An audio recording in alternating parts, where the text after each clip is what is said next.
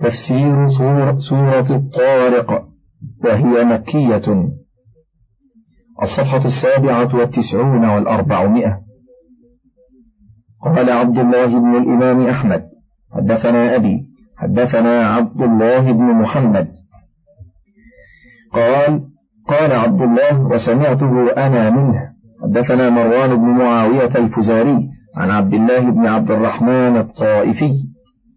عن عبد, عن عبد الرحمن بن خالد بن أبي حبل العدواني عن أبيه أنه أبصر رسول الله صلى الله عليه وسلم في مشرق ثقيف وهو قائم على قوس أو عصي حين أتاه يبتغي عندهم النصر فسمعته يقول والسماء والطارق. حتى ختمها. قال فوعيتها في الجاهلية وأنا مشرك ثم قرأتها في الإسلام. قال فدعتني ثقيف فقالوا ماذا سمعت من هذا الرجل؟ فقرأتها عليهم. فقال من معه من قريش؟ نحن أعلم بصاحبنا لو كنا نعلم ما يقول حقا لاتبعناه.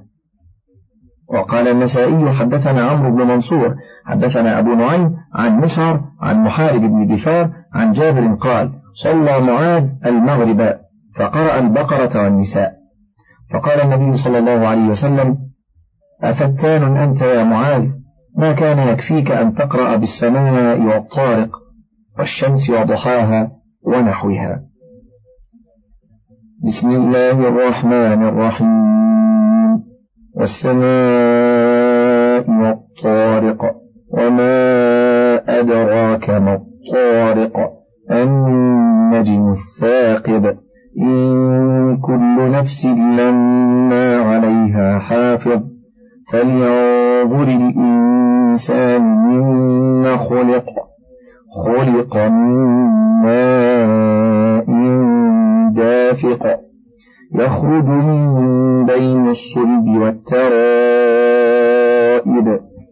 إنه على رجعه لقادر يوم تبلى السرائر فما له من قوة ولا ناصر يقسم تبارك وتعالى بالسماء وما جعل فيها من الكواكب النيرة. ولهذا قال تعالى والسماء والطارق. ثم قال وما أدراك ما الطارق. ثم فسره بقوله النجم الثاقب.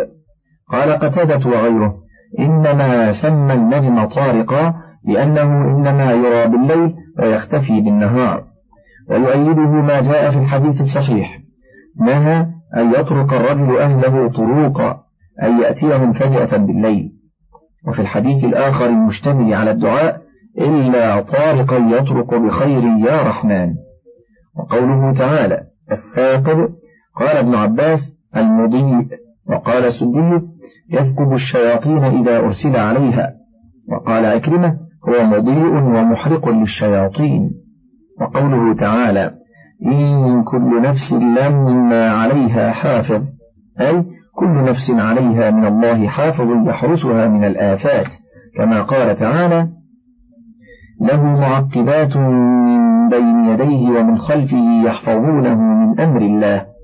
وقوله تعالى فلينظر الإنسان مما خلق تنبيه للإنسان على ضعف أصله الذي خلق منه وإرشاد له إلى الاعتراف بالمعاد لأن من قدر على البداءة فهو قادر على الإعادة بطريق الأولى كما قال تعالى وهو الذي يبدأ الخلق ثم يعيده وهو أهون عليه.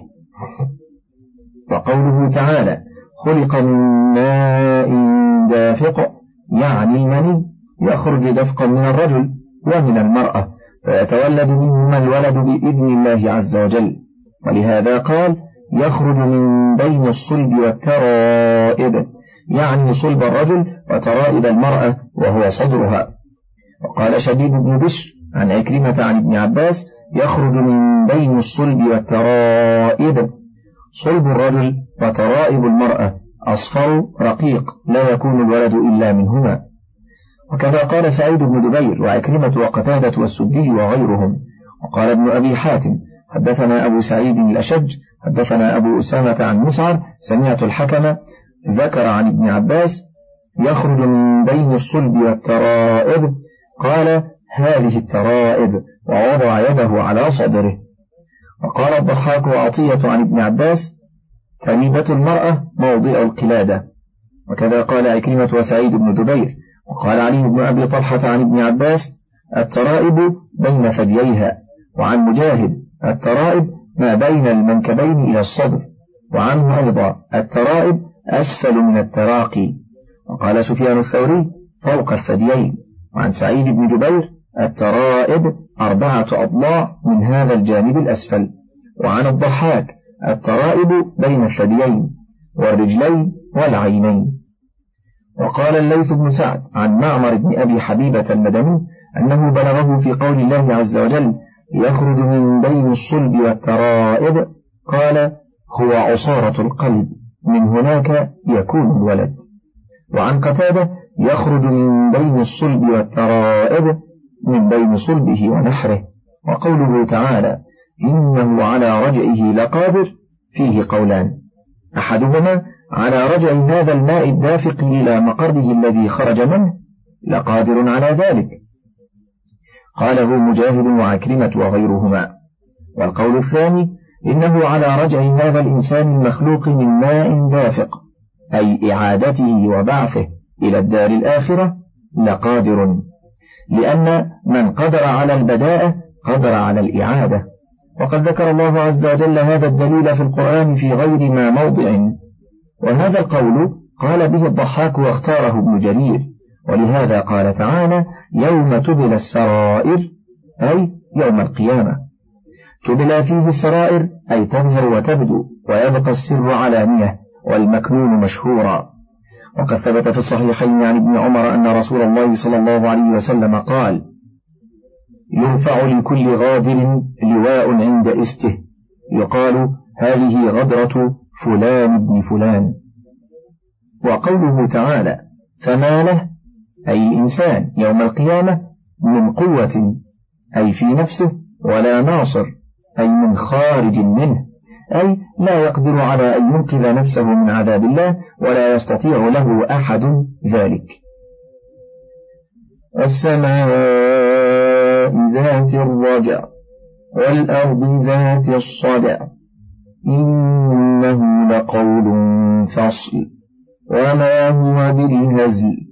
إنهم يكيدون كيدا وأكيد كيدا فمهل الكافرين أمهلهم رويدا.